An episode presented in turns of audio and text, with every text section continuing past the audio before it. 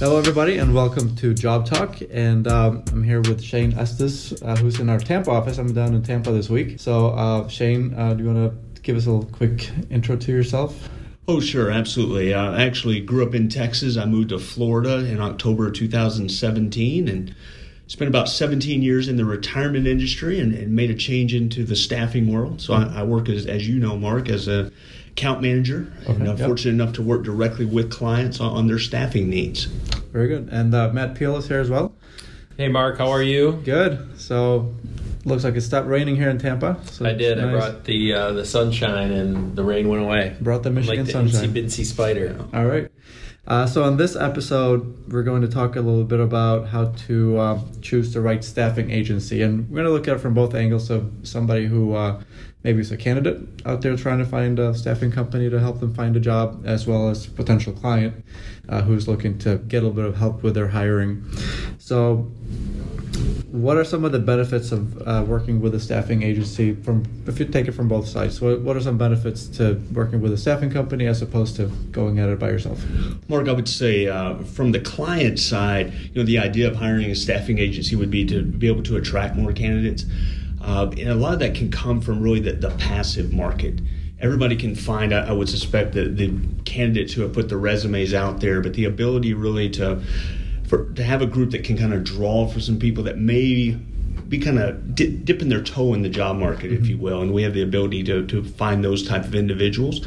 And from the candidates, if it's done correctly, I would say more transparency uh, and being able to get really immediate feedback from the group that you're working with. I agree on both fronts. Obviously, from a candidate standpoint, we should function as their eyes and ears for that ideal cultural fit as well as their ideal role. You know, what are they looking for in a job versus just going through a job posting that's a one-dimensional representation. Same thing on the client side, right? Yeah. Sifting through, and we stand up a lot of postings out there, um, and there's a lot of unqualified people that are applying for, you know, high-level I T and engineering jobs. Um, and the benefit for our clients are, obviously, we're doing the screening, making sure we're we're screening out on the functional technical side, but more over that cultural fit. Yep. And I would maybe add to that, if somebody's trying to switch careers from something to completely different fields, uh, that maybe working with a, a recruiter or staffing company might be beneficial. I don't know if you want to maybe talk to that a little bit. Well, I tell you what, I would agree with that, having been somebody that, that made that switch. Uh, yeah. Fairly recently from a brand new career. Obviously, I went into staffing, but just having that that type of, of support, I think, could be very, very beneficial. Yep. Yeah, I agree. And uh, so probably one of the first questions people will ask um, is, how much is this going to cost me to get this professional help? Uh, I would say from my, I can cover the on the candidate side, it's not going to cost you anything to work with a staffing company for the most part. We'll get yeah, from a candidate, yeah, from a candidate standpoint, there never should be a fee, in my opinion, but I know that some firms do try to charge candidates fees, but um, I would think from a candidate standpoint, you should not be.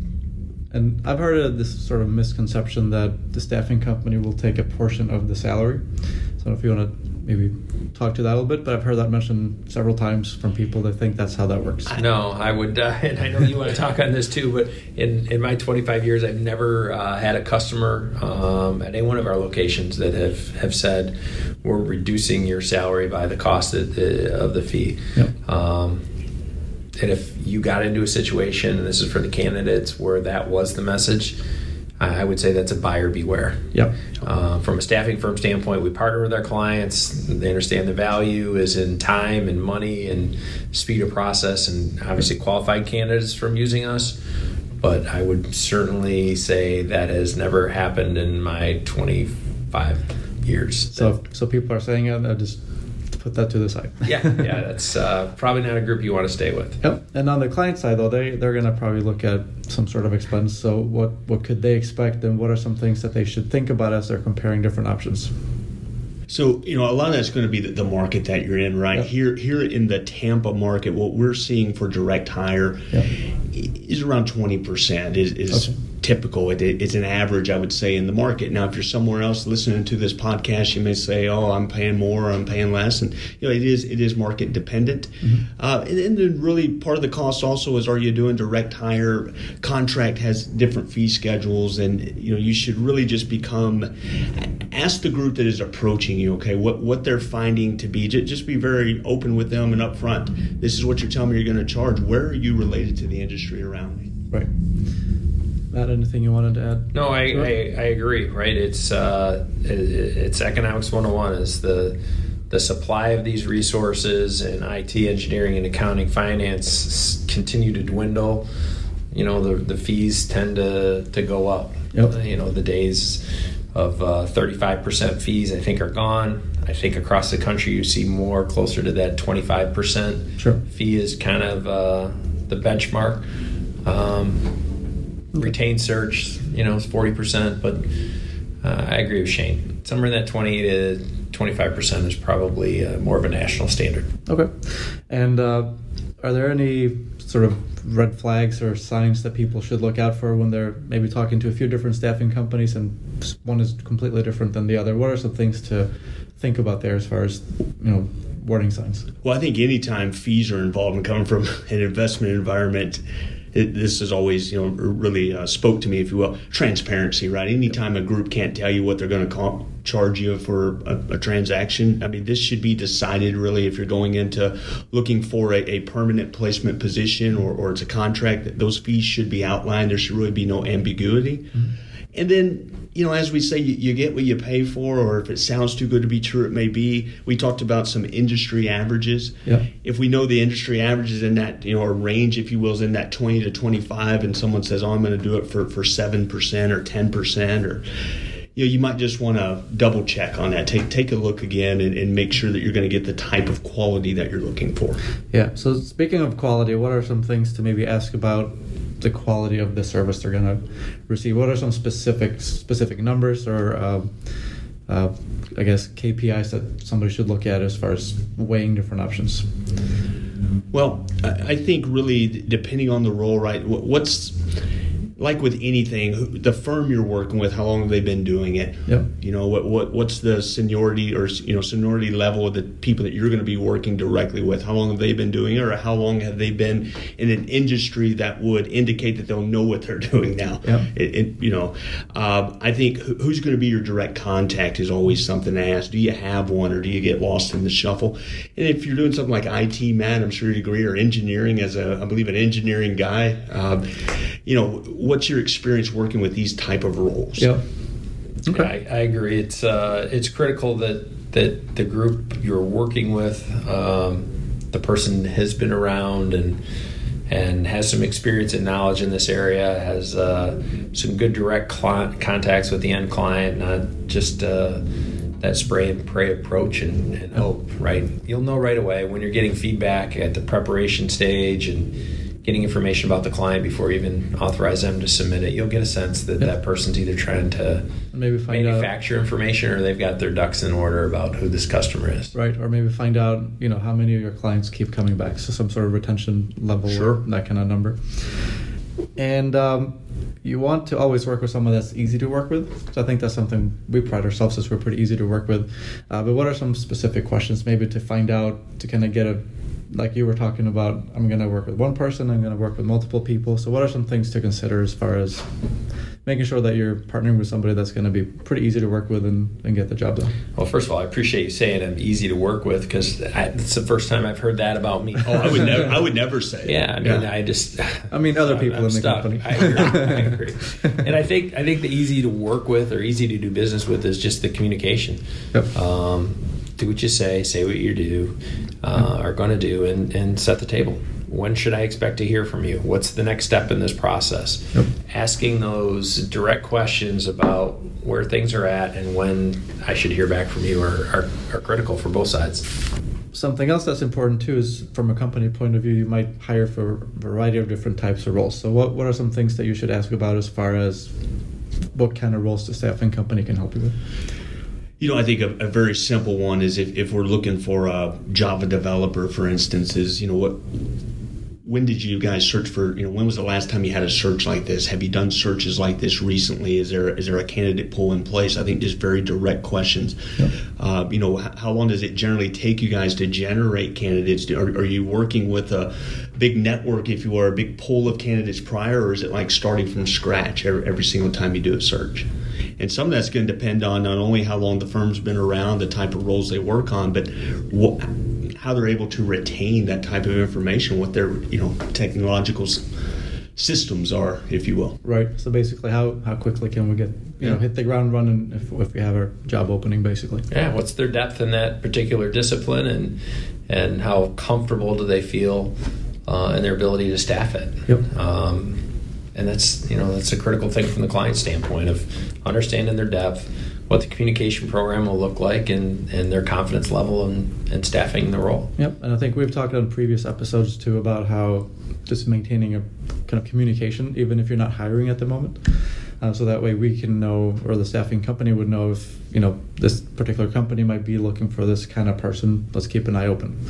So as opposed to, hey, we need somebody yesterday and fire's burning kind of thing, and, you know, coming with an emergency instead of having an open dialogue over time. Yeah, absolutely. Our uh, our most um, our mo- most storied successes are those that we're acting uh, about talent identifiers for those customers, keeping our eyes and ears open for either functional, technical, um, leadership types of folks, industry, whatever it might be that the client has said to us proactively. Anytime you meet somebody with these types of skills, and usually it's three or four different criteria, we want to know about them. The part we don't understand is sitting in that executive boardroom, what changes are taking place for their internal staff. And those companies that really are talent-based organizations, talent drivers, will initiate with us always saying, if this skill set comes across your desk with this type of personality, we want to know about them. Yep. And same on the, the candidate side, even if you're not necessarily out there looking, you know, shoot over your resume, and uh, the account manager or recruiter might reach out to you if something pops up. Yeah, so that's what Shane talked about earlier, is yep. is just as big of an advocate as we are for the client side, we are for the candidate side. Um, yes, we have an active candidate pool, but we have even a larger candidate pool of people who are gainfully employed, who aren't looking on the, the postings or, or LinkedIn, and have sat down with us and said, this is my ideal role, this is the ideal target comp, ideal location, ideal industry. I'm going back to work. You keep your eyes and ears open, and when it surfaces, I want to know about it. And that's the the biggest advocacy we do for the candidate side as well. Yep. And, and our job board that we have on our website can do a little bit of that as well, for people to uh, create a user profile, put in all the keywords you're looking for, and get some notifications when something pops up that might line up with something that's of interest. Absolutely. Yep.